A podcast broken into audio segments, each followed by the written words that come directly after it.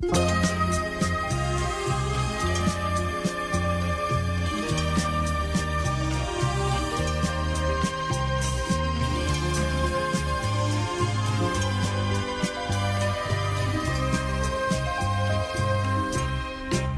az Újvidéki Rádió. Itt az Újvidéki Rádió.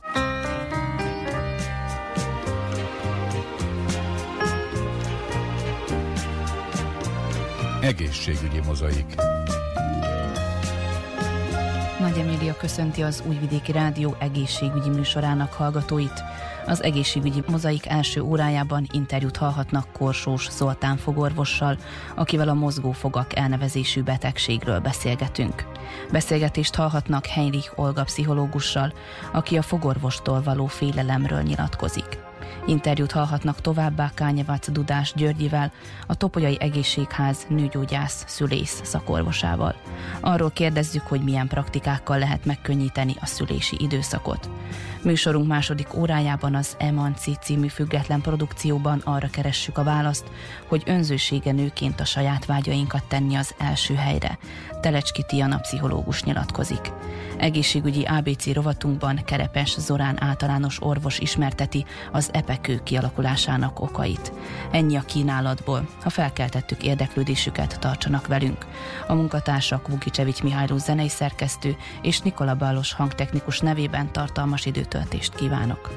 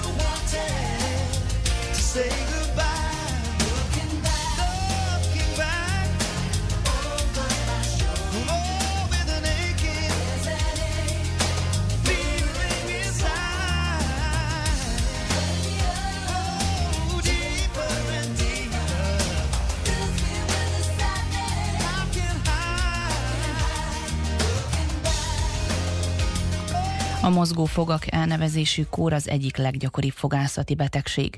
Kezdő tünetei a fájdalom, a lepedékes fogak és a vérző íny. A betegség kezeléséről dr. Korsós Zoltán fogorvost kérdeztük. A mozgófogak betegségét a fogászatban parodontopátia mixtának nevezik, ez egy szaknyelv. Igazából az emberek között mozgófogak. Ez a probléma sajnos az emberiségnek, a lakosságnak a több mint 60%-ában jelentkezik. A gond, amit ezzel jár, hogy elsősorban az embereknek, hogyha kezdenek mozogni a fogak, sok mindenben kellemetlenséget okoz. Például a normális táplálkozásnál nem lehet normálisan rágni, mert ahogy a mozgófogra kerül a falat, a rágás, a fogak összezárása, akkor az illető már fájdalmat érez, és igyekszik másféle formában, másféle helyre helyezni a falatot a szájában, illetve másféle tápszereket bevinni a szervezetébe, ami esetleg nem éppen a legegészségesebb dolog. Azon kívül ezek a mozgófogak a beszédnél is zavarnak, mert különösképpen, hogyha az alsó előső fogak mozognak, akkor a nyelv beszéd közben igen gyakran ér hozzájuk, és ez zavar és mozog, és piszegve, sziszegve, susogva beszélnek az emberek. A következő dolog az az esztétikai vetülete a problémának. Ezek a mozgófogak idővel úgy mondjuk, hogy kinőnek az állkapocsból, tulajdonképpen hosszabbnak tűnnek, mint a környező fogak, és ezáltal az embernek a kinézése, az esztetikai megjelenése sérül, és hát nem lesz annyira elfogadható, mint amilyen volt, amikor saját egészséges fogai voltak. Különböző más gondok is vannak ebből kifolyólag, más betegségek is alakulhatnak ebből ki. Ez a paradontopátia mix, ezek a mozgófogak, ezek tulajdonképpen mindenki, ahogy mondtuk, megjelennek kisebb vagy nagyobb mértékben. Érdekes az, hogy az össz kórokozók nem minden személynél, nem minden embernél egyforma hatást alakítanak ki.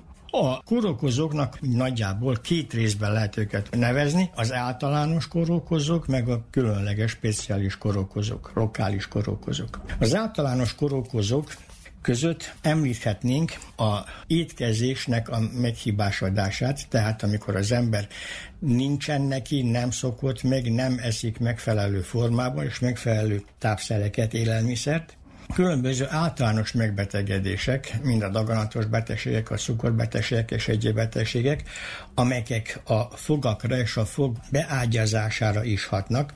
A hormonális hatások, például a cukorbetegség, a terhesség, a pubertás, az allergiás megbetegedések, a pszichoszomatikus faktorok, amelyek igazából nincsenek teljesen letisztázva, de a literatúra azt állítja, hogy egyes esetekben különböző pszichikai faktorok hattatnak oda, hogy az embernek káros szokás alakulnak ki, tehát szorongatja a fogait, félreharap, félrerág, mozgatja a fogait és hasonló. A röntgen és a rádium sugárzás. Hát a rádium sugárzás az nagyon nagy károsodás ugye az emberi szervezetre, gondoljunk csak Csernobilre, de a röntgen sugárzás is, különösképpen azok, akik a röntgennel dolgoznak, vagy azoknál, akinél nagyon sok röntgen sugárzás terápiák egyéb kezelés formában vettek föl. A nehéz fémekkel való fertőzés manapság hál' Istennek nem olyan gyakori, de például a higganynak a beépülése igen-igen komoly gondokat okozhat a fog stabilitásában. A higganyt igyekeznek manapság eltávolítani a fogorvosi tevékenységből, bár egy régi jó módú töméseket csináltunk belőlük abban az időben, de mivel a higgany, amikor köt tömőanyagból szabad higgany szabadon meg, akkor előfordulhat az, hogyha nagyon sok úgynevezett amalgámos tömés, iganyos tömés készül egy időben, hogy akkor esetleg egy nehéz mérgezés alakulhat ki. A higganybányákban, például Idriában sok bányásznak, sok dolgozónak voltak ilyen problémái, amelyek egyébként is nem csak a fakra, hanem más szervekre és az egész szervezetre károsak voltak. A lokális faktorok, tehát az, ami direkt a szájba történik, azok a korokozók tulajdonképpen ugyancsak több részbe oszthatók föl. Az egyik és a legfontosabb része a lepedékek a fogakon, illetve a fogkő. A lepedékek lehetnek puha lepedékek, amely tulajdonképpen a nyálban található, elhalt epitéliális sejtek, étel maradék, különböző más káros anyagok, a nikotinnak a használata, alakítanak egy puha lepedéket a fogakon, amelyek lepedék, ha nem tisztítsák rendszeresen a fogakat, idővel kemény lepedéke alakulhat ki. Ezeket a puha lepedékeket nagyon célszerű és nagyon jó naponta eltávolítani, amit az ember saját maga a rendes napi tisztálkodásával végezhet el. Fogkefével ideális volna minden étkezés után persze fogat mosni, hát mi a Közép-Európában, pláne itt Szerbiában ezt nem várhatjuk el az emberektől, a lakosságtól, de megelégedünk azzal, hogy az ember naponta kétszer moson fogat. Tehát reggel, amikor az általános reggel reggeli higiénit alakítsa ki saját magánál, illetve este, amikor már többet nem eszik, nem iszik lefekvés előtt, tévénézés előtt, vagy közben, egy újra kemény és intenzív fogmosás kell, hogy elvégezzen. Megfelelő fogkelfékkel és megfelelő fogpasztákkal ezek a puha lepedékek nagyon nagy része eltávolítható otthon, de viszont vannak olyan dolgok is, amelyeket ez pláne olyan lepedék alakulnak amelyek nem elegendő a házi fogmosás és higiéni, hanem hát azt a fogorvoshoz kell elmenni, meg megfelelő műszerekkel, megfelelő szerekkel, eszközökkel ezt el tudja távolítani. Miért fontos? Tehát azért fontos, mert ezek a puha lepedékek rajta maradnak a fogakon, a nyálból a kalcium és a magnézium só rakodnak le ezekbe a puha lepedékekbe, és ezáltal egy kemény lepedék alakul, amelyeket fogkőnek nevezünk, és ez a fogkő viszont nagyon-nagyon káros a fogakra, és egyik biztos előidézője a mozgófogaknak. A fogkő, ahogy lassan alakul ki a szájüregben, a fogakon, a fogaknak leggyakrabban azon a részén, ahol a nyálmirigyek ontják a nyálat a szájban. Ez az alsó fogaknál a nyelv alatti nyálmirigyek ontják a nyálat, és onnan a nyál direkt hat az alsó előső fogaknak a hátsó részére, amelyek amúgy is lepedékesek tudnak lenni, azon kívül a nyelv is a mindennapi beszédbe, táplálkozásban ezt a puha lepedéket nyomja a fogakra és a fogakhoz. Itten a nyál mirigyekből ömlő nyál, az imént említett kalcium és magnézium sók, által egy kemény lepedéket alakít ki, amelyek mind nagyobb és nagyobb mértékben fedik be a fogakat. A második predilekciós hely az a felső állkapocsnál a nyálmirigyek, a stenon nyálmirigyek, amelyek tulajdonképpen a nagy zápfog területén találhatók, és ottan ugyancsak az orcának a simulása, a simítása fogakhoz idézi elő azt, hogy a puha lepedékek megragadnak, esetleg gyengébb szájhigiéna, és a nyál direkt oda ömlik, és ugyanúgy a második leggyakoribb hely a fogkőnek a lerakodására, képződésére. Ezen kívül vannak még más hatóanyagok is, amelyek például a rossz szokások. Egyes emberek szorongatják a fogakat, mások csikorgatnak a fogaikkal. Harmadikok állandóan valamit rákcsálnak, ami nem rágógumi, hanem fogpiszkáló, vagy valami szalmadarab, vagy valamilyen gajocskadarab, vagy valami más, ami ugyancsak károsan hat a fogakra, mert egyenletlen nyomás gyakorol a fogakra, és az a anyag, amit hát ugye rákcsál az illető, az károsan hat a fognak a stabilitására, pontosabban a vertikális erőknek statikai megmozdulására, és a fogakat különböző jobbal vagy előre-hátra formában terheli túl. Ide tartoznak a körömrágások is, amelyek igen-igen kellemetlen amúgy is kellemetlen szokás a környezet számára, de a fogakra is különösképpen kellemetlen, mert egy kemény anyagot próbálunk egy megszabott helyen rágni, megszabott fogakkal, mert nem az ápfogakkal álljuk a körmöt, hanem az előső fogakkal, és ebből kifolyólag ezek a káros hatások is oda járulnak. Azon kívül egyes anatómiai fölállításuk, tehát hogyha az állkapocs nem szabályosan fejlődött ki, és hogyha a fogak nem szabályosan állnak az állkapocsban, hanem tegyük föl szűk állkapocsba széles fogak, amelyek egymást födik, nem pedig szépen egymás mellett állnak, ottan is különböző statikai erők hatására a fogak másképp terhelődnek, mint ahogy az amúgy a rend. Ezeket a dolgokat hát úgy lehet képzelni, hogy ez a fogkő lerakodás, ezek a plak, illetve ezek a lepedék lerakodások, ezek lassan, szukceszív hónapok, éveken köröztül hatnak, amire az ember nem vesz észre semmit. Talán néha, amikor a látható területen van belőle több, akkor elmegy a fogorvoshoz, és azt próbálja levetetni. Különben ezekbe a fogkövekbe elszíneződés is alakulhat ki, ami a különböző, ugyancsak exogén külső hatásokra alakul ki. Tehát a cigarettásoknál a fogkő csúnya, barna, fekete színű lehet. A fekete kávé túlfogyasztásnál ugyanúgy elszíneződik a fogkő. A színes italok fogyasztásánál tegyük fel Coca-Cola, és hasonló színes italok, ugyanúgy a fogkő elszíneződhet. Amikor az ember erre odafigyel, akkor már a fogai nagyban mozognak. Kisebb vagy nagyobb méretű mozgás. Ez még mindig nem jár különösebb fájdalommal, különösebb kellemetlenséggel. Az ember még mindig nem szalad el a fogorvoshoz, hogy na most akkor nekem picit mozog a foga, most valamit csináljunk vele, hanem akkor jelentkeznek, amikor már ezek a fogak észlelhetően mozognak, és az imént említett észlelhető kellemetlenségek, fájdalmak, beszélsussogás, egy csúnya kinézés alapján keresi föl a fogorvost.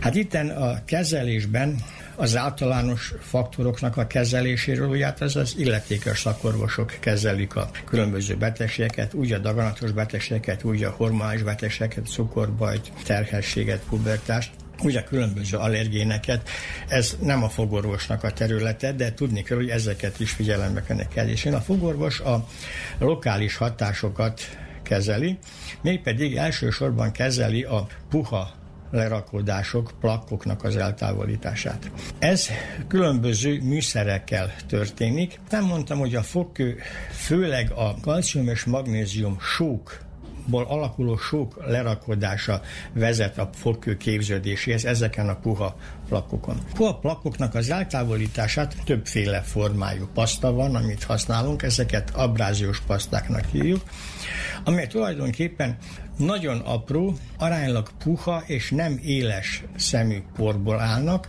amelyekbe különböző adalékok vannak, hogy ez a paszta pasztózás legyen, hogy íze legyen neki mondjuk mentol. Ezt a pasztát a fogorvos ráteszi egyik részére a tisztítandó fogazatnak, és különböző kefékkel, amelyek különböző formájúak, és a gépnek az egyenes vagy a könnyékbe elhajlított fúró fejébe rögzítik, és azzal figyelmesen nem nagy fordulatszámmal, kb. 1500 fordulatos a gép akkor, amikor ezt csináljuk. Tisztességes, de nem túl erős nyomással a fogakra. Ezt keféljük le fogról fogra, fogról fogra. Nagyon fontos tudni azt, hogy nem az egész szájüreget egyszerre tisztítsuk le a plakoktól, sem meg a hanem mindig csak egy bizonyos szegmentumot választunk ki.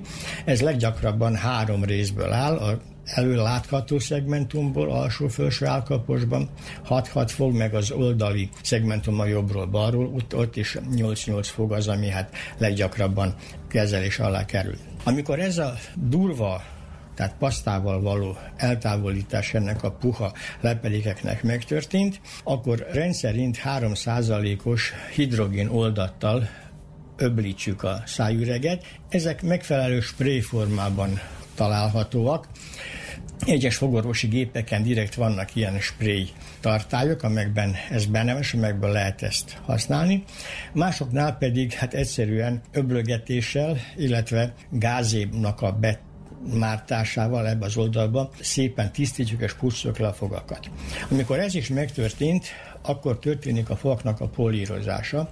Ezek a lepedékek minél ripacsosabb egy fogterülete, tegyük fel rossz tömés véget, mert a fogak nem szabályosan állnak az imént említett állkapocsban, hanem egymásra támaszkodnak, ferdinálnak, ottan még ezekkel a kefékkel sem, meg a pasztas lehet tökéletesen eltávolítani ezeket az egyenletességeket, ezért még azt gumi és egyéb polírozó eszközökkel és kefékkel, meg nagyon puhák, akár csak az autópolírozásnál polírozzuk át ezeket a fogak felületét. Ezt a dolgot az illetőtől függően, tehát a pácienstől függően, hogy milyen gyakran alakulnak ki a lepedékei, milyen gyakran és milyen szinten tartsa fel a szájhigiénét, hát azért jó fél évenként elvégezni. Az ettől sokkal nagyobb és drasztikusabb gondot képez a fogkő.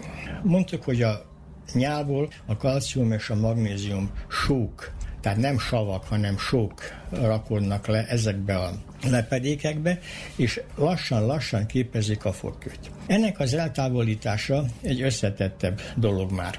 De Régebben az eltávolítás igencsak kézi műszerekkel történt, és erre a célra vannak kifejlesztett többféle fajta kézi műszer, de az utóbbi években a technikának, az elektronikának a fejlődésével ezeket a kézi műszereket nagy részben leváltotta az ultrahangos műszerek, amelyek sokkal finomabban, kényelmesebben és minőségesebben jobban távolítják el a legkisebb részét is a fogkőnek, tehát egyáltalán nem sírtik a fogzománcot. Fontos megjegyezni, hogy a fogzománc és a fogkő nagyon hasonló összetételű vegyileg, és ezért bármilyen öblögetés, drasztikus szerekkel, mondjuk szódabikarbónával, citromsavval és egyéb dolgokkal, ugyanolyan károsan hat magára a fogra és a fogzomászra is, mint amennyire hat esetleg arra a fogkőre, amelyeket el akarunk távolítani. A mozgófogak elnevezésű korról Korsós Zoltán fogorvos nyilatkozott. Itt az Újvidéki Rádió. Sokan nem tudják megmagyarázni, miért félnek a fogorvostól. Ez az érzés azonban teljesen reális, hiszen sokszor nem tudjuk, mi történik majd velünk.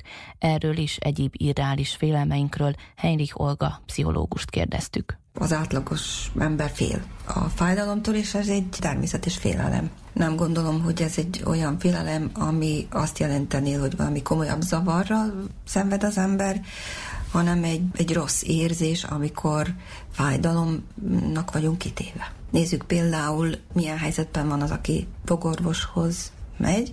Két dolog az, ami, ami jelentkezik, az egyik a fájdalomtól való félelem, a másik a kontrollvesztéstől való félelem. A fájdalomtól való félelem teljesen reális, ez nem egy irracionális félelem, mert a fogorvosi székbe fájdalom fog érni bennünket.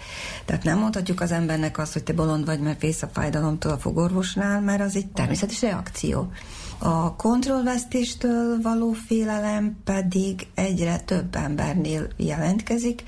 Ez inkább a szorongás következménye, egy nagyon kellemetlen érzés, mert kiszolgáltatottsággal jár, félelemmel az ismeretlentől, az új helyzettől, és a szorongó ember nagyon nehezen fogadja az ismeretlen helyzeteket, és fél az ismeretlen helyzettől, és szereti kontrollálni az érzelmeit is, meg a helyzetet is. Ez is egy olyan félelem, ami hozzájárul ahhoz, hogy félünk elmenni a fogorvoshoz. A fogorvosi székben az ember teljesen kiszolgáltatott, nem tud beszélni se, sokszor lefektetik, nem tudja, hogy el tud-e onnan menekülni, nagyon sokszor úgy érzi az ember, hogy az egy olyan helyzet, ami, ami elől nem tud menekülni. Tehát maga a tudat, hogy hát hogyha nem jó, akkor csak szólok és kilépek és hazamegyek, az is nagyon sokat tud már segíteni. Sokszor úgy érzi az ember, hogy hát az egy szégyen lesz, és akkor nem meri mondani, hogy ő ezt nem bírja, és egyre jobban szorong. És ha kerüli ezt a helyzetet, akkor nem sok mindent old meg vele, mert az egészsége kárára megy. De mondhatjuk, hogy ez a félelem végül, hogyha mégis kibírja ezeket a fájdalmakat, akkor utána jön a megkönnyebbülés, mivel hogyha sokáig fáj a fogunk, megcsináltatjuk, az még jobban fáj, de utána már nem fog fájni. Ezzel mennyire lehet biztatni a pácienseket? Ugye mondta, hogy magához nem fordultak ilyen panasztal, de mondjuk mit mondana annak, aki magához azzal fordulna, hogy nem mer elmenni a fogorvoshoz? Lehet ez motiváció, hogy de hát utána sokkal jobb lesz? Persze lehet motiváció, hogy sokkal jobb lesz abban az esetben, ha fáj a foga, akkor könnyebben rászánja magát, hogy menjen a fogorvoshoz, mivel az egy erős fájdalom, amitől egy idő után meg akar szabadulni, és a fájdalom erősebb, mint a félelem. Akkor van a probléma, ha kivárjuk, hogy olyan nagyon erős legyen a fájdalom, mert előtte féltünk időben elmenni a fogorvoshoz. Ez egy jó motiváció, hogy utána nem fog fájni, az is jó motiváció, hogy szép lesz az ember, hogy nem maradjon fog nélkül, hogy szabadabb, lazább, hogyha rendben vannak a fogai, a beszéd, a barátkozás, a kommunikáció, tehát nagyon sok mindenre kihat az embernek a, az egészsége, különösen a fogai egészsége. Tehát ez lehet motiváló tényező, de nagyon sokszor az ember annyira megijed, hogy hiába mondják neki. Egyszerűen fél attól a helyzettől, hogy kiszolgáltatott lesz, és hogy fájni fog. És kerüli, ösztönösen kerüli a fájdalmat. Például, hogyha ha megsérül a térdünk és fáj a térdünk, akkor ösztönösen terheljük a másik térdünket, mert nem szeretjük a fájdalmat, és nem is egész logikus azt mondani az embernek, hogy hát jó, fáj, fáj, bírt ki, senki nem szereti a fájdalmat. Mondjuk itt ugye említette is már, hogy itt racionális félelemről beszélünk. Beszélhetünk-e fóbiáról? A fóbiák mondjuk többször talán irracionálisak, ha mondjuk egérről vagy pókfóbiáról beszélünk. Vannak olyanok is, amiknek van értelmük, ugye, de hát mondjuk egy egértől nem igazán kellene félni, hiszen az, az tényleg nem bánt minket. Most egy fogorvostól való félelem, ott az, az már lehet fóbia? Valószínű, hogy lehet a fogorvostól való félelem is fóbia. Minden olyan félelem, aminek nagyon-nagyon mély, hosszú ideig tartó szorongás van a hátterében.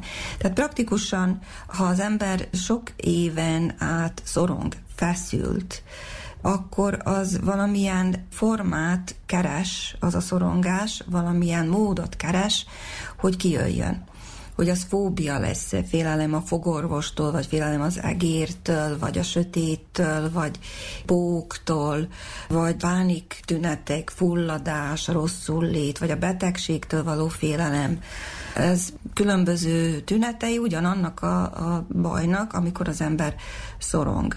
Jelentkezhet nagyon sok tünete a szorongásnak. Segíthetnek-e úgy a betegen a fogorvosok, hogy elmondják előtte pontosan, hogy mi fog vele történni? Igen, nagyon sok minden függ a fogorvostól. Ha a fogorvos elmondja a betegnek, hogy mit fog csinálni, hogy mi a problémája, mi vár rá, ha kedves, megértő, ha próbálja elvonni a figyelmét közben, vagy megbeszélik, hogy felemeli a kezét, hogyha fájni fog, vagy ha mondja neki, hogy ha meggondolja magát, elmehet, visszajöhet majd, amikor úgy érzi, hogy képes lesz ezt kibírni, akkor sokkal könnyebben kibírja az ember a fájdalmat is. Az is segít, hogyha érzéstelenítőt kap, sokszor az ember akkor attól fél, hogy a tűszúrás is fáj, akkor még azt is meg lehet valahogy oldani lokális érzéstelenítővel, hogy a szúrás ne fájjon. Tehát, hogyha a fogorvosban megvan a jó akarat, akkor nagyon is meg tudja könnyíteni a betegnek ezt a helyzetet.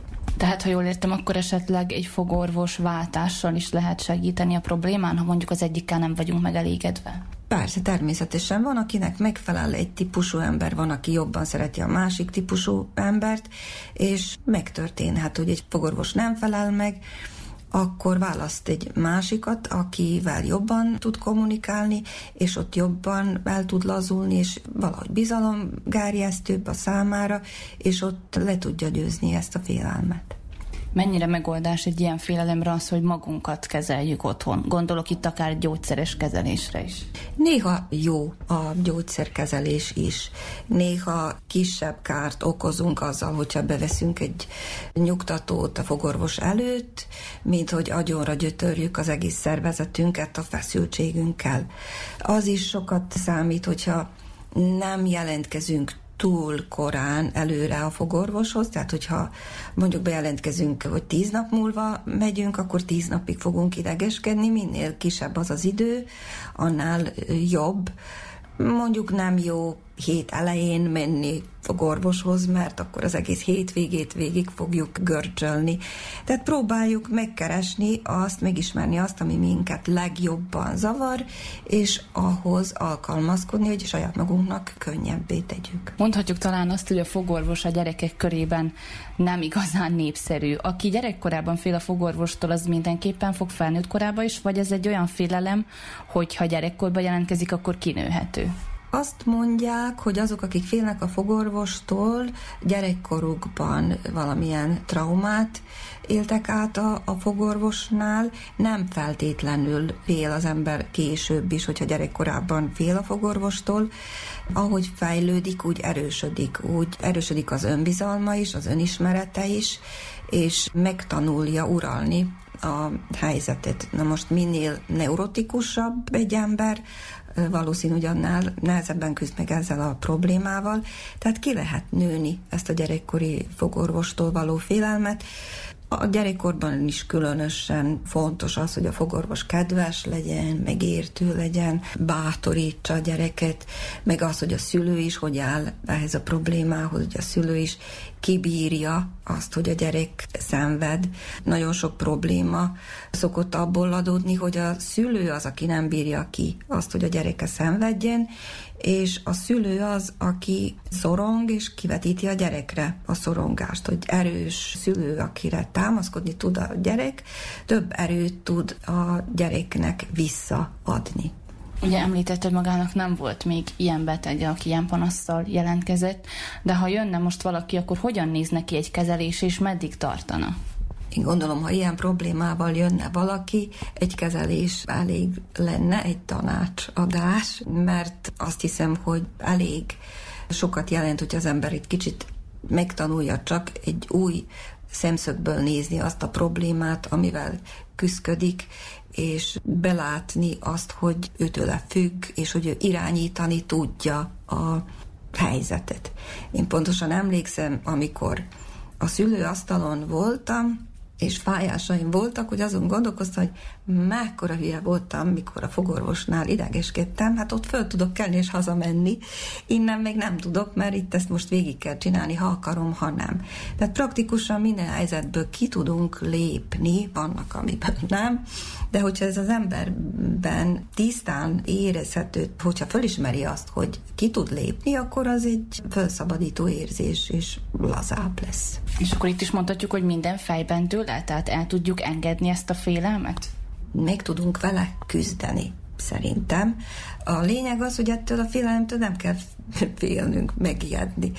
Ez a félelem itt van, nézzünk vele szembe, ez van, próbáljuk meg minél erősebben kezelni, kibírni, és elmúlik. Minél erősebbek leszünk, annál gyorsabban elmúlik. De a félelmünktől nem kell megijednünk, mert az egy természetes dolog. És pszichológiailag mi játszódik le a szervezetben, az agyban, amikor valamitől félünk? A félelem praktikusan az agyunkban képződik, mi okozzuk önmagunknak a félelmet, és hátráltatjuk önmagunkat azzal a félelem leblokkolja a mi kapacitásainkat, sokkal gyöngébben tudunk teljesíteni, ha félünk, tehát semmi értelme nincs a félelemnek, és ezt nagyon könnyű mondani, de félelem valahol belénk van programozva egész pici kortól kezdve, és amilyen sokáig programozzák a félelmet, sokszor jó sokáig kell azt ki is gyógyítani önmagunkból, hogy megtanuljunk bízni önmagunkba. Anatómiailag minden ember egyforma felépítésű. Mivel magyarázható az, hogy valaki az egyik dologtól fél, valaki pedig a másiktól, hiszen a fogorvosi beavatkozás mindenkinek fáj. A fájdalom küszöbe az embereknek különböző. Van, aki érzékenyebb a fájdalomra, van, aki nem. Tehát ez valahol egész pici korban is már kezelhető, nem csak a fizikai fájdalom, hanem egyáltalán ez a tűrés, frusztrációs tolerancia, kezdve azzal a helyzettel, amikor a kisbaba elégedetlen, nyugtalan, hogy mennyire fogunk reagálni, mikor fogunk reagálni. A szülő megtanítja a gyereket egy úgynevezett optimális frusztráció tűrésére, tehát hogyha rögtön reagálunk mindenre, akkor a, már a kisbaba és a kisgyerek korán megtanulja, hogy nem kell neki semmit tűrni, mindjárt kapja a külső segítséget. Ha nagyon későn reagálunk, akkor túlfeszítjük, megint nem jó, mert akkor nagyon frusztrált lesz a, a kisbaba. Tehát meg kell tanulnunk és tanítanunk a, a gyereket, hogy egy picikét azért tűrjön, egy picikét legyen nyugtalan, mindjárt itt leszünk, de hogy bízon abba, hogy biztos, hogy jönni fogunk. Ha ezt a, a gyereknél kialakítjuk, ezt az optimális frusztrációt, később érettebb, stabilabb lesz, és több kellemetlen helyzetet fog tudni elviselni, nagyobb lesz a tűrő képessége. Persze vannak olyan gyerekek, akik úgy születnek, hogy nagyon érzékeny idegrendszerrel, és bármit csinálunk vele, nagyon gyorsan visít, nem tűri a kényelmetlen helyzetet. Ez az egyik fejlesztési módja, gondolom, a gyermekeknél, hogy a fájdalom tűrő képességük egy kicsit megnőjön. Van esetleg más módszer ennek a fejlesztésére? Manapság nagyon sok szülő fél attól, hogy gyereknek ne adjon meg mindjárt mindent. A gyereknél fejleszthetjük azt a képességet, hogy erősítse önmagát, hogy megtanuljon halasztani. Tehát, hogyha szeretne valamit, akkor valamit ki kell bírni. Tehát, hogyha például van az a híres pszichológiai kísérlet, a, a sütis kísérlet, ha adunk a gyereknek egy süteményt, és azt mondjuk neki, hogyha kibírod most egy 5-10 percig, hogy ne edd meg ezt az egyet, akkor kapsz utána kettőt. Ezek a kutatások azt mutatják, hogy azok a gyerekek, akik kibírták például 10 percig, hogy azt az egy süteményt ne egyék meg, és nagyon aranyos, ahogy a gyerekek reagálnak erre, szenvednek, izzadnak, mindent próbálnak, csak hogy kibírják, azok később, mondjuk 15-6-20 év múlva követték őket, később sokkal stabilabb, kiegyensúlyozottabb emberek voltak, jobban tudtak koncentrálni, összpontosítani, tudták, hogy valamit valamiért érdemes feláldozni, kibírni, mert akkor a cél egy kicsit arrébb, odébb, távolabb van, de nagyobb lesz a jutalom azok a gyerekek, akik ezt nem tudták kibírni, később is neurotikusabb emberek voltak. A háborítatlan szülés a legtermészetesebb módja egy baba világra hozásának. A topolyai szülészeten is ezt az elvet vallják, csak ha nagyon szükséges, akkor avatkoznak be. Gányavac Dudás Györgyi szülész nőgyógyász szakorvos nyilatkozik. Mi itt a szülést egy teljesen normális fiziológiás jelenségnek tartjuk. És ebből kiindulva próbálunk minél kevesebbet beleavatkozni, ha nincs rá szükség természetesen, abba, amit úgy tartunk, hogy teljesen normálisan, komplikációmentesen az ajlik.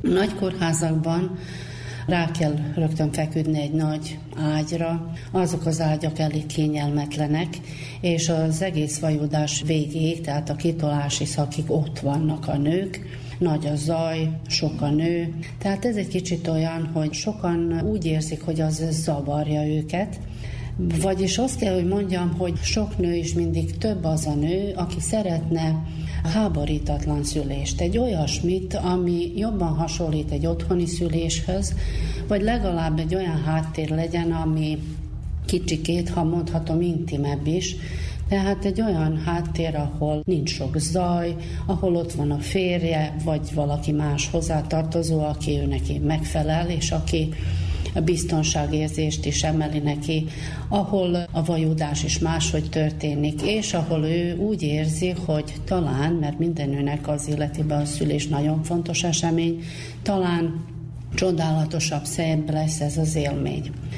Ezt az igényeket fölismerve, ugye, a topolyai szülészeten már régóta van egy szoba, az egy apartman igazából, azt nagyon gyakran igénybe veszik, és itt éppen ez az, a, az egészben a lényeg, hogy nem kényszerítjük a nőket arra, hogy rögtön, ahogyan megérkeznek, feküdjenek a nagy ágyra, hanem sétálhat a szobában, olvashat, tévézhet, ha igényt tart rá, ehet, ihat, ez a nagy kórházakban nem így működik, és természetesen ugye utána szülni azt már a szülőszobában fog. Mivel, hogy nagyon sokan és mindig többen szeretnének ilyen szülést, tehát háborítatlan szülést, olyat, ahol talán minél kevesebb a beleavatkozás abba, amiben nem muszáj. Azt hiszem, hogy Szerbiában kevés intézmény van, ahol ilyen a hozzáállás a szüléshez, és ez a háborítatlan szülés az, hogy megmagyarázzam, és szeretném, hogy megértsék, hogy az nem azt jelenti, hogy egyáltalán semmilyen vizsgálatokat, egyáltalán semmilyen beavatkozást nem fogunk, vagy nem fog történni, az azt jelenti, hogy törekszik topolyai szülészet, tehát törekszünk arra, hogy minél kevesebb legyen a beavatkozás, és főleg indokolt legyen. Tehát ami történik a szülőszobában, ha kell, hogy valami beavatkozás történjen, vagy a vizsgálat természetesen, akkor annak oka van. Nagyon fontos, hogy a kismama megtanulja, hogy mi is az, vagyis hogy elfogadja azt, hogy a háborítatlan szülés az nem azt jelenti, és nem kizárólag úgy néz ki a szülés, hogy én most majd nem olyan, mint otthon szülök, és nem bántanak, végig azt csinálom, ami nekem tetszik, és akkor majd ugye világra jön a kisbabám. A háborítatlan szülés az azt jelenti, hogy minimális és főleg okkal, ha kell valami beavatkozás, és tudniuk kell azoknak, akik így szeretnének szülni, hogy meg kell, hogy legyen elsősorban is a bizalom. Az orvos, a bába és a kismama között, és tudnia kell, hogy flexibilisebbnek kell őnek is lenni, tehát, ha véletlenül valamilyen probléma felmerül, akkor igenis, hogy a beavatkozás szükséges. Nem lehet és nem tudjuk úgy elfogadni azokat a várandó nőket, akik szülni jönnek, hogy hozzák a listát. Hogy én ezt szeretném, vagy ezt nem szeretném, vagy az elképzelésem ilyen vagy olyan, természetesen, hogy arra törekszünk, hogy úgy legyen, ahogy nekik a legjobb, de azt nem tudja senki, és nem is fogjuk biztosra mondani, hogy minden úgy történik, ahogy az ő elképzelése, mert megtörténik, hogy utána aztán csalódottan távozik tőlünk. Tehát nekünk az ő élete és a babája élete a legfontosabb, és abban a pillanatban, ha szükséges, akkor a beavatkozás az természetesen megtörténik. A háborítatlan szülésről ugye azt kell, hogy mondjam, mit jelent az ugye, hogy ha kell beavatkozás, igen, ha nem kell, akkor nem. Tehát először is, hogy indokolt legyen. Először is a szülés indítása. Ha van rá mód, kivárjuk, hogy spontán induljon a szülés. A szülés indításával és azzal összefüggésben van a fájás erősítés is, és akkor itt van az a nagyon jó ismert oxitocin gyógyszer, az egy nagyon jó dolog, és rengeteg nőnek a, és a babájának az életét mentették ezzel, meg mentik is, de természetesen akkor, ha szükség van rá. Ha nem indokolt, akkor ne legyen az egy olyan rutin eljárás, amit azért használjuk az oxitocint, mert gyorsítunk a szülésen, mert nem érünk rá, mert szeretnénk minél hamarabb befejezni, az nem oka arra, hogy bármilyen módon az oxitocint adjuk nekik. Azzal összefüggésbe talán megint csak gyorsítani a szülést, ezt kórházak szokták csinálni, az pedig a burakrepesztés. Ugyanúgy a burakrepedés történhet otthon, történhet a vajudás alatt, ugye abba az első szakaszba, amikor nyílik, és történhet pár perccel a kitolási szak előtt is végül is, de azt is hagyjuk, és nem avatkozunk bele, ha nincs rá külön valami oka. És ezzel összefüggésben van még plusz az is, hogy kellemetlenül érzik a vajúdó nők akkor magukat, hogyha minduntalan rá van kapcsolva a hasukra az a CTG nevezetű gépezet, az egy nagyon jó dolog, persze természetesen, mert arra szolgál, hogy biztonságosabb legyen a szülés, hogy tudjuk követni azt, hogy hogy nyílik, mert ott a fájás tevékenységet is tudjuk követni, és persze a baba szívműködését, de nem tartjuk fontosnak azt, hogy az folyamatosan menjen, mert akkor se nem tud normálisan mocorogni, se semmit, akkor nem bír fölkelni, akkor ő neki feküdni kell azon a nagy kemény ágyon, és az nagyon kellemetlen, és az óra hosszákig is tarthat.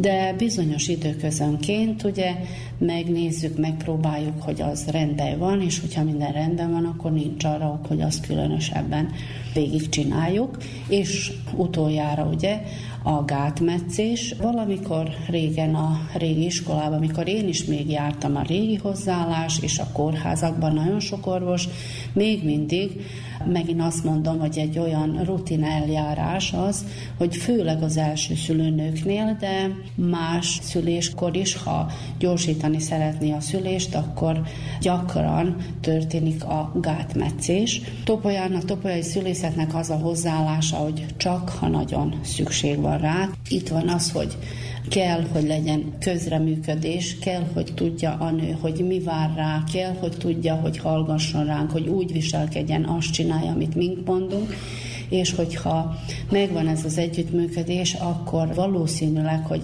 szebben, jobban ki tudja tolni a babát a kitolási szakba, és nem feltétlenül szükséges az, hogy legyen gátmetszés. Nálunk ritka a gátmetszés, a gátrepedés nagyon ritka, de ha szükség van rá, és ha úgy mérjük fel a helyzetet, hogy muszáj, akkor természetesen megtörténik. A topolyai szülészet körülbelül én azt hiszem, hogy így elmeséltem, hogy hogy is állunk hozzá az egész szüléshez, és azt kell, hogy mondjam, hogy elég sok nő, nem csak topolyáról a terhesek, hallanak rólunk, és fölkeresnek bennünket, itt szülnek nálunk, vagy szeretnék azt, hogy itt legyen a szülés, mi pedig szeretettel várjuk őket természetesen, örülünk annak, hogyha pozitív a visszajelzés, és örülünk természetesen annak, hogyha az a szülés egy szép, csodálatos élmény válik, és utána újra visszajönnek hozzánk.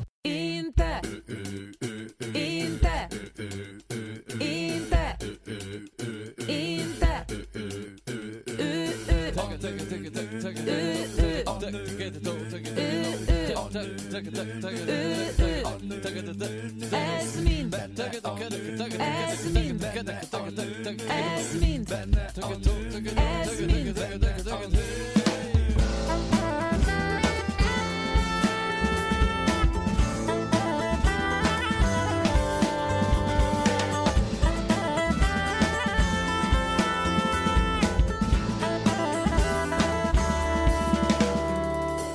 Emanci a női leg. Női témák nem csak nőknek. Minden héten az Újvidéki Rádióban.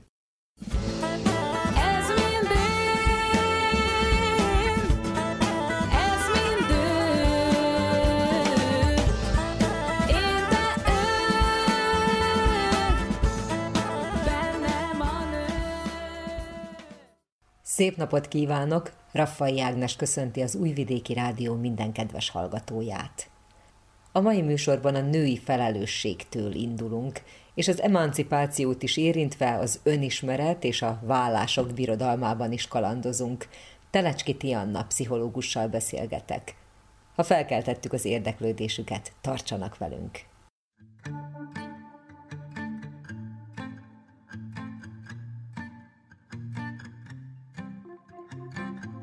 Olyan ő, hogy megáll, a szívem kalapál, mégis olyan ember.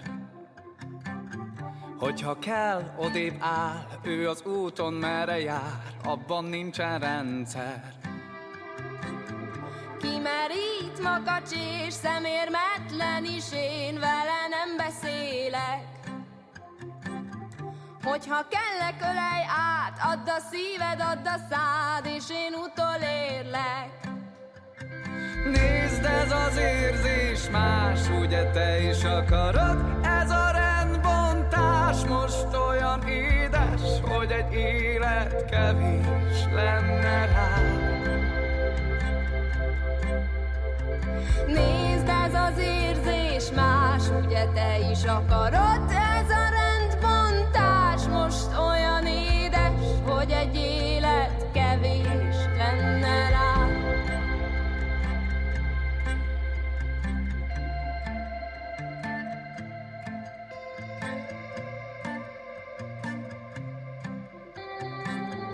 Csak a baj, csak a bú, de ma senki szomorú, nincsen körülöttem.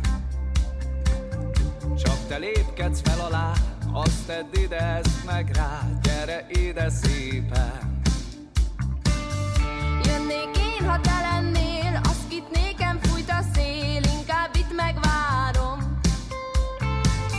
Míg a kezed táncra kér, és a tánchoz hű legyél, és én veled járom. Nézd, ez az érzés más, ugye te is akarod? Ez a rendbontás most olyan édes, hogy egy élet kevés lenne rá. Nézd, ez az érzés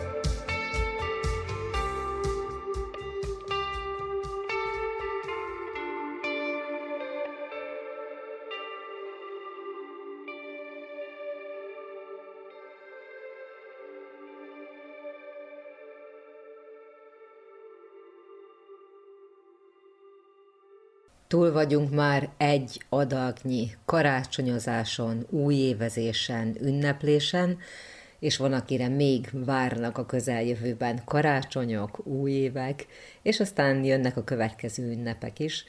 És azt tapasztalom a környezetemben élő nőkön, nőknél, hogy ez az időszak iszonyatosan kifárasztja őket, mert hogy az ünnepeknek és a hangulat megteremtésének a felelőssége is általában rájuk hárul. Mit gondolsz? Ez a felelősség dolog, ez hogyan működik? Ez egy társadalmi elvárás? Ezt saját magunk helyezzük magunkra? Hogyan állunk nőként ezzel a felelősség dologgal?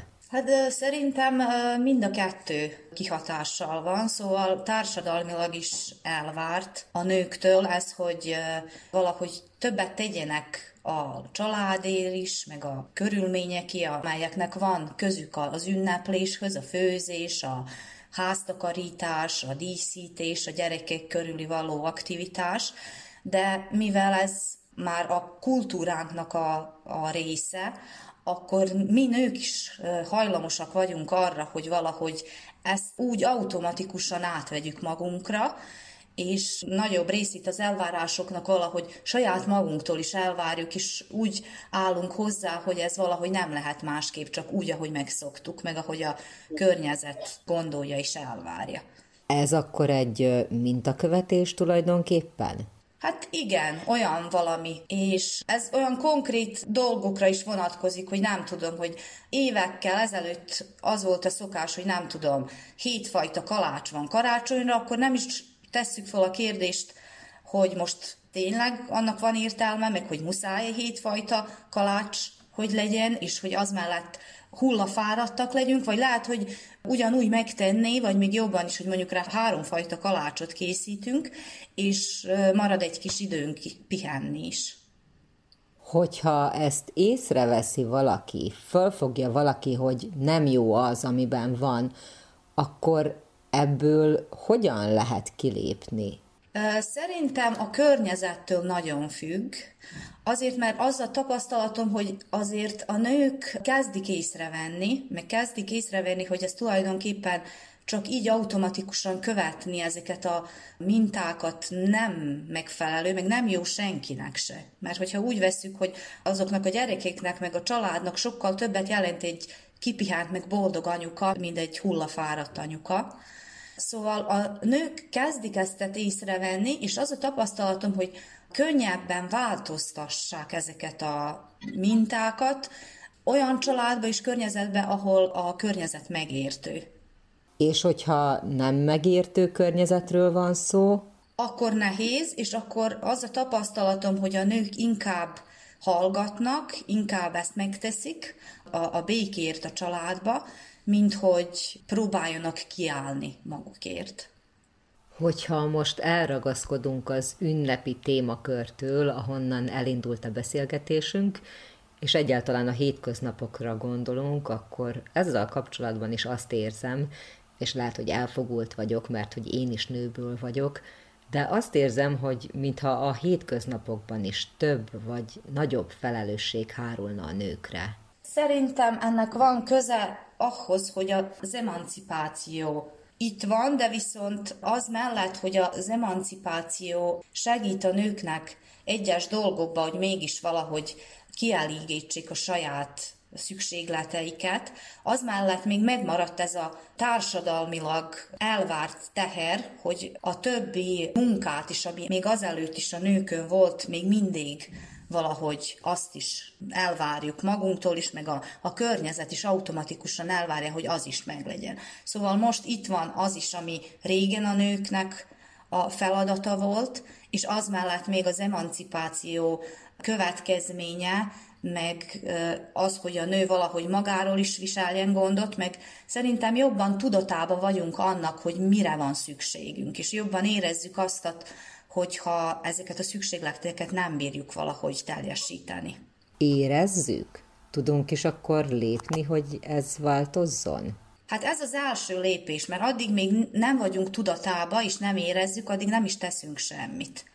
Ez az első lépés, hogy tudatába legyünk, és hogy érezzük. A második lépést az, hogy a praxába mit bírunk változtatni, és ez egy kicsit szerintem lassabban következik és ez jobban függ a, a környezettől.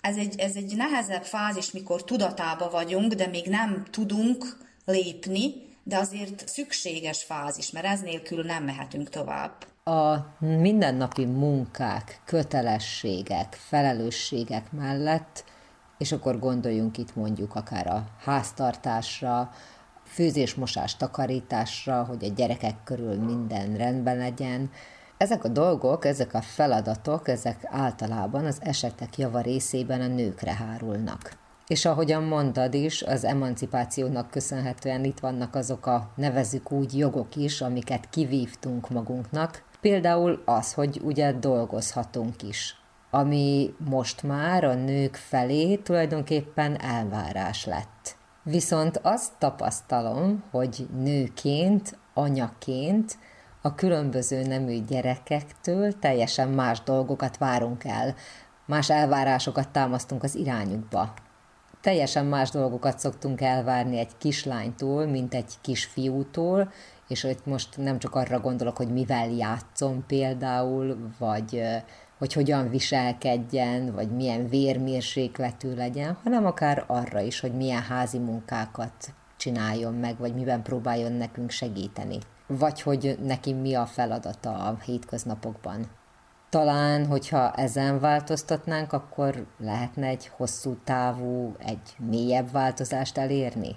Szerintem talán ez lehetne a legkönnyebb, úgy mondva, lépés, azért, mert a gyerekekre azért mégis könnyebben kihatunk, mint szülők, és hogyha nevelésen köröztül ezen változtatunk, akkor igaz, hogy hosszú távon, de szerintem így könnyebb változtatni a társadalmon is, meg a, a személyiségeken is, mint hogyha a más környezettel szembe próbálkozunk ezekkel a változásokkal. Én úgy látom, hogy valahogy megmaradt a patriarchális társadalomnak a teherje, de viszont ez a modern társadalomnak is az elvárások rá közbejöttek, és akkor ez a kettő, hogyha egybe jön, akkor jön létre ez a nagyon nehéz, meg ezek a nagyon magas elvárások.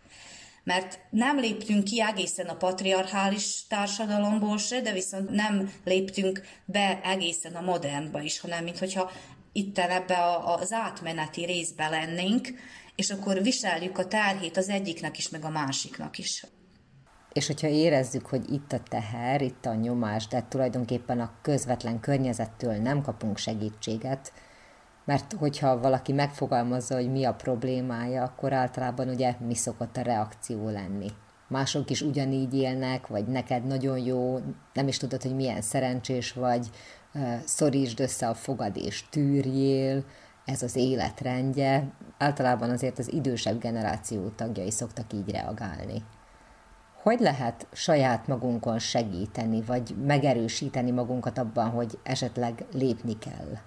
Én szerintem segíthet az, hogy tudatában legyünk annak, hogy tulajdonképpen, hogyha saját magunknak jót teszünk, akkor jót teszünk a környezetünknek is. Főleg a gyerekeknek, meg a családnak. Mert hogyha mi nem vagyunk jól, akkor nem lehetünk jól másoknak sem. Hosszú távra. Lehet, hogy egy ideig úgy eltűrhetjük a dolgokat, és valahogy úgy tűnhet, hogy, hogy az az anyuka itt van, itt áll a gyerekeknek mindig, meg hogy bírja viselni ezeket a mindennapi feladatokat, de viszont hosszú távra ez a megelégedetlenség automatikusan létrejön, és ezzel ellen nem tehetünk semmit. Csak elnyomhatjuk, de az hosszú távra kijön bármilyen módon. Ha más nem ilyen valami megbetegedésen köröztül, fizikai megbetegedésen, vagy krónikus fáradtságon, megelégedetlenségen, és senkinek nem tesz jót egy megelégedetlen nő, vagy egy megelégedetlen anyuka. Ezt nem győzhetjük le úgy, hogy csak azt mondjuk, hogy majd kibírom valahogy, vagy nincs én nekem erre szükségem. Ez az egyik dolog, amivel motiválhatjuk saját magunkat, hogy azért mégis megéri, főleg hosszú távra az, hogy kiállunk valahogy saját magunkért, és őszintén beszélgetünk a környezettel, a közeli emberekkel, de másrészt fontos erről a témáról beszélni is szakemberekkel, meg hát ilyen módon is, ahogy mondjuk rá most egy rádió műsorban valahogy tudatni az emberekkel, hogy ez egy reális téma, nem csak egy olyan pillanatnyilag fönnállt dolog. Esetleg, hogyha sorstársakkal kerülünk kapcsolatba, azt gondolom, hogy jót tehet. Jót tehet, hogyha őszintén és nyíltan beszélünk erről. De mondjuk rá egy olyan sorstársi kapcsolat, ahol valaki elnyomja az érzelmeit, meg valahogy nem áll ki magáért, ez akkor még nehezítheti az egészet. Érdekes dolog ez, hogy elnyomni az érzelmeket, mert mintha azt látnám, hogy tulajdonképpen ezt tanuljuk. Hogy kifele mindig a szépet meg a jót kell mutatni, de talán mi se vagyunk tisztában a saját érzelmeinkkel.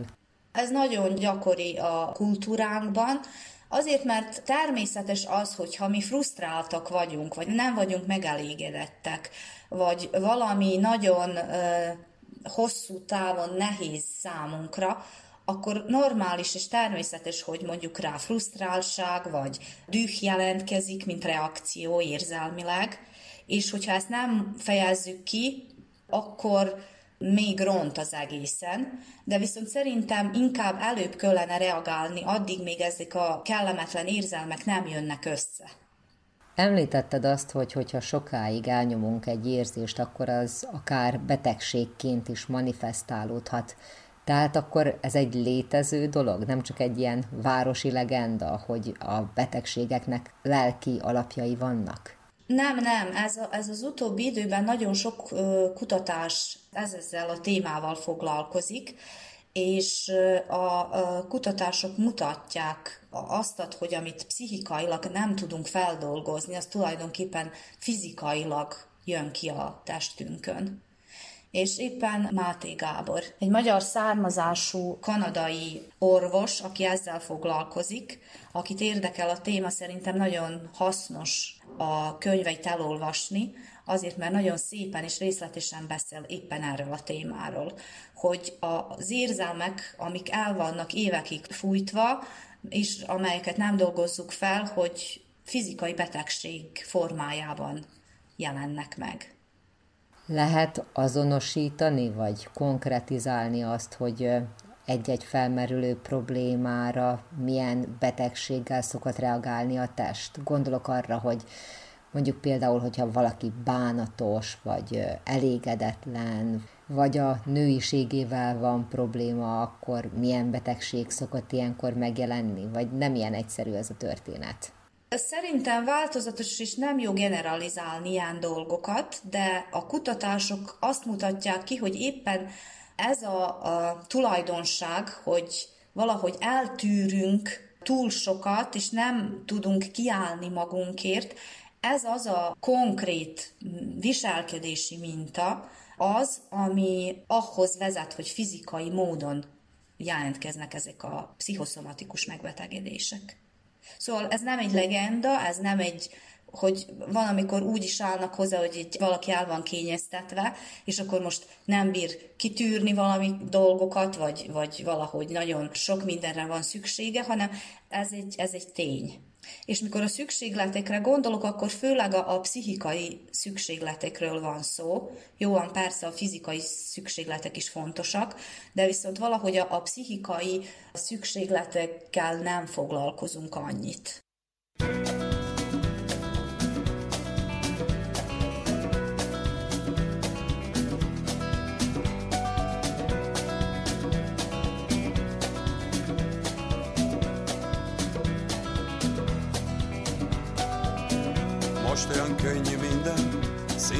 semmit a A kutyákat elengedtem, és a forgószél elvitte a vihar.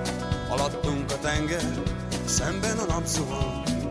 Nyeljük a csíkokat, és a világ pajkos szellőként suhan. Tékozló angyal a magasban, böffent nincs baj, nincs haragban, senkivel. Édurba zúgják a fákon a kabócát, hogy láss csodát, láss az csodát. Láss az elcsodál.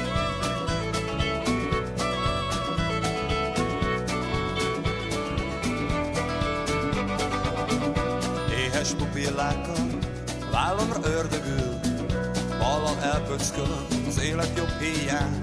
Egyedül autó egy szerpentinen, meg ki tudja merre tart. Kócos kis romantika, tejfogával a szívembe ma tékozló angyal a magasban, böffen nincs baj, nincs haragban, senkivel. Kédorba zúgják a fákon a kabócát, láss csodát, láss az csodát, láss az csodát.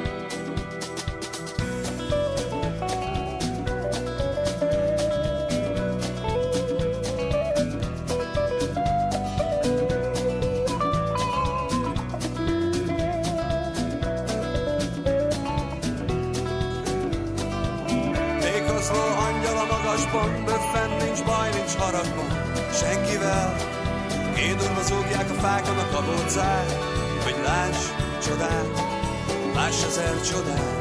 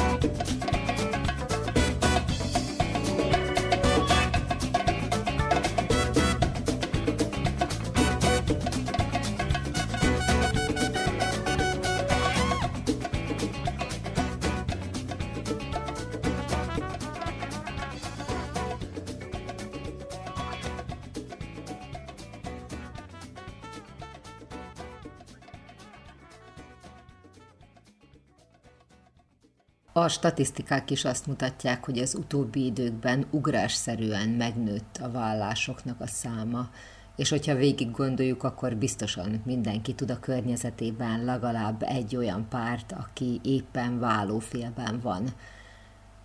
Azt szokták mondani, hogy a modern világban a legújabb tendencia az, hogy semmit nem javítunk meg, hanem mindent újra cserélünk. Akár gondoljunk mondjuk csak az egyszerű háztartási gépekre. És talán ugyanez figyelhető meg a kapcsolatokban is. Vajon valóban erről az összefüggésről van szó, hogy úgy érezzük, hogy mindenből inkább újat szeretnénk, ahelyett, hogy megjavítsuk, vagy inkább arról van szó, hogy az emberek fölmerik ismerni, fölmerik vállalni, hogyha valami nem jó, és mernek kilépni belőle. Én szerintem azért mégis ez a másik dolog lenne az, ami többnyire kihat. Igaz az, hogy valahogy a kultúránk változik abba az irányba, hogy valahogy instant minden, de azért nem mondhatnám, hogy ez, ez annyira jellemző az emberi viszonyokra hanem inkább szerintem az van jobban kihatásra, hogy az emberek mikor meglátják, hogy valami nem működik, akkor ki mernek és ki tudnak lépni. Egyik az, hogy tudatában vannak az, hogyha valami nem működik, akkor egyes dolgokat nem lehet megváltoztatni sem. A másik meg az, hogy azért valahogy a társadalom is nyitottabb a vállás iránt, meg több a konkrét mód is arra, hogy valahogy az emberek elváljanak. Hogy pénzileg hogy oldják meg a vállást, vagy, vagy a lakást, vagy az ilyen konkrét dolgokat. Hogyha az ember érzi, hogy nem jó az, amiben van, akkor mennyi időnek kell eltelnie, és akkor itt most természetesen nem órákra vagy napokra gondolok, hanem arra gondolok, hogy milyen folyamatokon kell, vagy érdemes keresztül menni ahhoz, hogy egy végleges döntést hozzunk? Erre szerintem konkrét választ nagyon nehéz adni, azért mert nagyon függ a témától, hogy mi a probléma a házasságban, és különböző. Azt, amit mondhatok, szerintem, hogyha az, ami a jobbik része ezeknek a körülményeknek most, hogy az emberek nincsenek rászorulva arra leginkább, arra, hogy olyan körülmények közt maradjonak, ahol boldogtalanok. Azért, mert ezt nem látom jónak senki számára se. És hogyha az ember boldogtalannak érzi magát, akkor szerintem jobb elválni, jobb valahogy más körülményeket keresni, mint minden áron abba maradni. Mert azért, hogyha levezessük az alapig, akkor senki nem megy el egy olyan házasságból, ahol jól érzi magát. Tep, tum, tararum, tep, tum, tararum, tep, tum, tararum, tep, tum, tararum. Szerintem az a legfontosabb, hogy az emberek kezdjenek el valahogy gondolkozni saját magukról, megismerni saját magukat, ne csak automatikusan élni a mindennapi életet, mert ezt így várják el, vagy így szoktuk meg, hanem valahogy kezdjük föltenni a kérdést, hogy ez az az élet, amit én akarok élni, és ez az az élet, amivel majd a végén meg leszek elégedve. Persze nem ideális senkinek az életese, de mondjuk rá, hogy ez az az élet, amire rámondhatom a végén, hogy hát a legjobbat választottam, vagy a legjobbat tettem, amit bírtam. És szerintem ki kell használni ezt az időt, ami, ami megvan, hogy úgy éljünk, ahogy tényleg szükségünk van, meg úgy élünk, ahogy számunkra értelmes. Most ez különböző. Van, akinek a legértelmesebb dolog a karrier, van, akinek a gyereknevelés, van, akinek a, nem tudom, az emberekkel való kapcsolat, meg a viszony, vagy ez most meg lehet több dolog is egyben, de viszont fontos, hogy ezekkel kapcsolatban tegyük a választásokat az életben.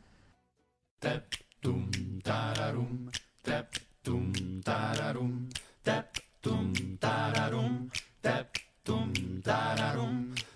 Kedves hallgatóink, ennyi fért mai műsorunkba, melyben Telecski Tianna pszichológussal beszélgettem. Köszönöm figyelmüket!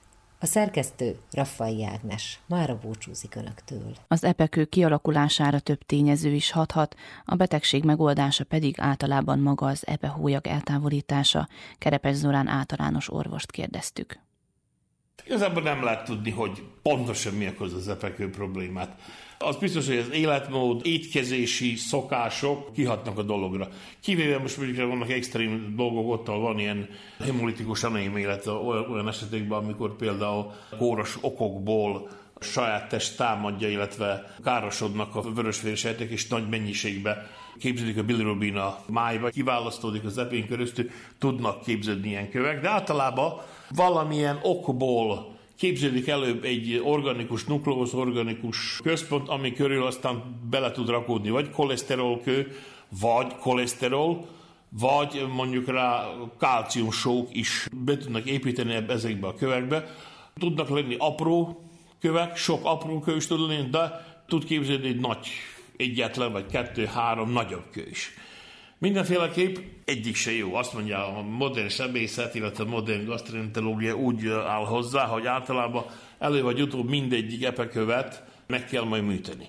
Szerencsére vagy. Majdnem 80-90 százalék epekő néma különben. Nem volt semmilyen probléma, és nagyon sokszor véletlenül fedezik fel. Kisebb része sajnos, sajnos ha apró kövekről van szó, akkor például el tud indulni, és be tud ékelődni a epehólyag vezetékbe, amikor tipikus epegörcsös fájdalmakat tud okozni. Vagy, ha nagyobb kő, azt mondják, ha sokáig bent van az epekőbe, sajnos ha nagyobb, mint egy centiméter átméretbe, persze, akkor a nyomástól évekén keresztül ki tud fejlődni egy epehólyag rossz indulatú daganat, konkrétan karcinoma, ami nagyon rossz indulatú, és ebből a szempontból illene előbb vagy utóbb, nem kéne túl sokat várni vele, meg kéne műteni. Sajnos nagyon sokszor az epeke úgy mutatkozik, hogy epehója gyulladás. Nagyjából legtöbbször ott, ahol epehója gyulladás van, ott epekő is van. Ebből a szempontból, ha egyszer képződik epek, illetve egyszer jelentkezik az epehója gyulladás, legészszerűbb lenne azt az epehólyagot eltávolítani a kövestől együtt, mert előbb vagy utóbb az a gyulladás át tud terjedni a hasnyálmirigyé, ami ott közvetlen mellette van, az epihólyag mellett, és az, mivel nagyon komoly betegség, életveszés is tud lenni, nem is kéne próbálkozni, olyan értelemben, hogy lesz-e szerencsém, nem lesz szerencsém, kapok hasánméri gyulladást, nem kapok hasánméri gyulladást. Olyankor, ha tudjuk, hogy van kövünk, a legészszerűbb dolog megbeszélni, és azt az epe követ, illetve epehólyagot kövestől eltávolítani. Ma már legtöbbször meg lehet oldani egy laparoszkópiás műtéttel, ami egy hét után praktikusan beteg már lábból van, persze, ha mind jog megy, de miért nem menne jó. Tünet szempontjából nagyon sokszor a tünetek atipikusak nem is lehet rámondani, hogy az epe, epehólyag, epekőről lesz, van szó. Sokszor atipikusak a tünetek, puffadás, nehézség, emésztési zavarok atipikusak, hasmenés esetleg, mint főpanasz, ami nem utal mindig az epekőre, de előbb-utóbb ok, hogy el legyen végezve egy ultrahangos vizsgálat, ami aztán kimutatja, mi a probléma. Nagyon sokszor pedig az epekő ahányszor van vele probléma, úgy mutatkozik tipikus epegörcsel, mikor az epegörcs jobb borda ív alatt kezdődik, és hátra általában nyilal hátra a hátba, jobb lapocka alá, és tipikusan erős, kibírhatatlan fájásokról van szó, ami a beteget általában elviszik vagy a mentőszolgálatra, vagy az orvosához, be muszáj avatkozni megfelelő gyógyszerre, általában görcsoldóval, fájdalomcsillapítóval, de bizony, ha láz képződik, ami utal arra, ha lehet epehólyag gyulladás, akkor be muszáj kapcsolni az antibiotikumot is. Mindenféleképp egy megfelelő, ami persze nem fájdalmas, ultrangos vizsgálat után az megoldja a problémát, illetve megmutatja, hol van a probléma, és azután legészszerűbb megbeszélni a választatorosával, illetve a gasztroenterológus, illetve a sebésszel, mikor lenne a legészszerűbb azt a epehólyogot eltávolítani. Általában ha történik is olyan, hogy gyulladás, ami kezelő volt antibiotikumos kezeléssel, Isten én csak kórházba kell menni, mert nagyon sokszor úgy fejeződik be a probléma, hogy kórházba muszáj kezelni a dolgot, mert fennáll a veszély a hasnyálmiri gyulladástól is, Abszolút ajánlom, hogy nagyon észszerű, megbeszélve mondom, a gasztrinetológus, illetve a sebésze, azt az epekójagot a legészszerűbb eltávolítani. Amíg nem jutunk oda, amíg nem lesz rá lehetőség, hogy az el legyen távolítva, műtéttel, vagy más módszere, ha bár ilyen ultrahangos törések meg igazából nem tudják megoldani a problémát, mint például egy vesekőnél, szóval praktikusan a műtét, vagy laparoszkópiás, vagy klasszikus, ha olyan a kórkép, hogy azt kívánja, mindenféleképp muszáj nagyon odafigyelni az étkezésre. Fűszeresre, sósat, főleg mondjuk ilyen köldkalács, friss kenyér, zsíros, tojás, törött paprikás dolgok, azt abszolút kerülni kell, fővel, párolva, nagyon odafigyelve az étkezésre, meg az életmódra. Persze ezek a betegek tudják már előre, és nagyon sokszor már tapasztalatból tudják, hogy milyen diétát kell tartani. Mindenféleképp felső hasi panaszok, amit koncentrálódnak, főleg a jobb borda ív alatt, esetleg hátba, illetve jobb lapocka alá terjedő fájdalmak, okot adnak abszolút rá, hogy meglátogatja az orvosát, illetve egy ultrahangos vizsgálat, laborvizsgálat után, amire kiderül a probléma, azután meg kell oldani, vagy gasztroenterológus segítségével, vagy sebély segítségével sajnos, és azt az epe követ, illetve az epe holyagot kövestől eltávolítani. Gondolom, hogy sokakat érint esetleg olyan probléma, amire azt mondjuk, hogy hú, de bejettem, de fűszereset ettem, és akkor elkezd görcsölni az epe. Akkor itt is lehet arra gondolni, amit egyébként egy egyszerű emésztés segítő tablettával el lehet hallgattatni. Igen. Igen, meg lehet próbálni, de én akkor is ajánlom, hogy ha az többször megtörténik, alapozott a gyanú, hogy ott valami epeholyag probléma van. Sokszor tud ilyen problémát okozni egy olyan epeholyag is, amiben nincs kő, de meg van hajolva, nehezebben ürül, nehezebben ürül ki belőle az epe, az is tud ilyen hasonló problémát. Az igaz, nem olyan sürgős, nem ok rá a sürgős műtétre, de mindenféleképp mondom, a betegek ilyenkor saját maguk kitapasztalják legjobban saját maguk, hogy mit tehetnek, mit nem ehetnek, és mennyit. Mindenféleképp okot ad rá orvoslátogatásra, és ha más nem, egy felsőhasú ultrahangra, ami magyarázatot ad ezekre a panaszokra.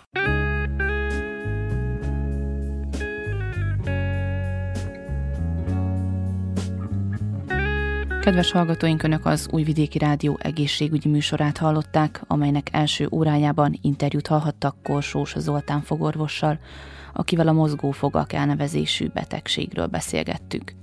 Heinrich Olga pszichológus a fogorvostól való félelemről nyilatkozott. Interjút hallhattak továbbá Kányevac Dudás Györgyivel, a Topolyai Egészségház nőgyógyász szülés szakorvosával. Arról kérdeztük, hogy milyen praktikákkal lehet megkönnyíteni a szülési időszakot. Műsorunk második órájában az Emanci című független produkcióban arra kerestük a választ, hogy önzősége nőként a saját vágyainkat tenni az első helyre. Telecski Tiana pszichológus nyilatkozott. Egészségügyi ABC rovatunkban pedig Kerepes Zorán általános orvos ismertette az epekő kialakulásának okait. A munkatársak Móric Éva, valamint Vukicsevics Mihályló zenei szerkesztő és Nikola Ballos hangtechnikus nevében Nagy Emília köszöni meg hallgatóink figyelmét. Műsorunk visszahallgatható a www.rtv.rs.hu honlapon, a médiatárban az egészségügyi mozaik cím alatt. Az egészségügyi műsorral a jövő héten is a szokásos időben csütörtökön délelőtt a 10 és az esti ismétlésben a 8 órai hírek után jelentkezünk. További szép napot és jó rádiózást kívánok!